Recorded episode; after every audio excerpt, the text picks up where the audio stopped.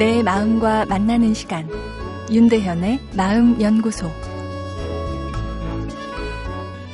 안녕하세요. 수요일 윤대현의 마음 연구소입니다. 아, 이번 주는 시험 불안에 대해서 알아보고 있는데요. 오늘은 시험 불안을 겪고 있는 자녀를 어떻게 도와주어야 할지 알아볼까요? 아, 결론부터 말하자면 인생 별거 없다는 식의 염세적인 사고에 약간 젖는 것이 아, 의외로 아, 불안감을 줄일 수 있는데요.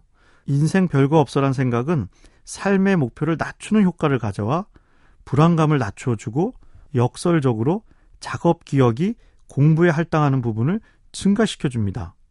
아니 그렇다고 부모가 자녀에게 인생 별거 없다고 막 살라고 할 수는 없는 것 아니냐고 반문하실 텐데요. 강력한 불안 해소 전략인 인생관 재조정을 통한 스트레스 관리법을 설명하기 위해서 예를 든 것입니다. 성취 위주의 인생관을 가치 중심의 인생관으로 바꾸자는 것이죠.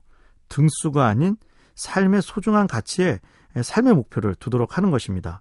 인생 허무하니 되는 대로 막 살자. 뭐 이런 이야기와는 다릅니다.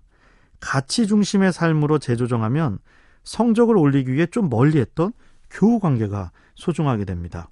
성적만큼 친구와의 우정도 중요한 것이죠. 그런데 타인과의 따뜻한 감성 소통만한 항불안제가 없습니다. 그래서 시험 불안 대처 전략에 교우들과 따뜻한 관계를 늘리라는 것이 들어있죠. 아, 여기서 순서가 중요한데요. 시험 불안을 해결하기 위해서 친구와 우정을 나누라는 것이 아니라 친구와의 우정은 그 자체로 소중한 가치가 있다는 것이죠. 그래서 친구와 소중한 우정을 나누다 보면 시험 불안이 줄어들고 아, 성적도 오르게 되는 거죠.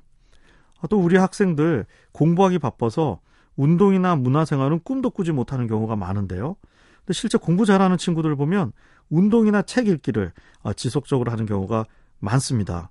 머리가 천재인가 싶지만 우리는 내 몸의 움직임을 느낄 때, 봄의 따뜻한 햇살과 파란 하늘을 바라볼 때, 그리고 마음을 촉촉하게 적게 해주는 책 한 권을 읽을 때, 아, 이 역설적으로 시험 불안이 줄고 공부의 효율이 더 오르는 것으로 연구되어 있죠. 아, 우리 뇌는 힘으로 밀어붙이며 감정을 마구 조종하다 보면 그 업무를 처리하느라 아, 공부 능력이 오히려 저하됩니다.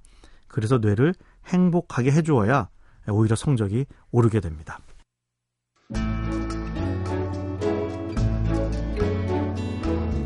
윤대현의 마음연구소. 지금까지 정신건강의학과 전문의 윤대현 교수였습니다.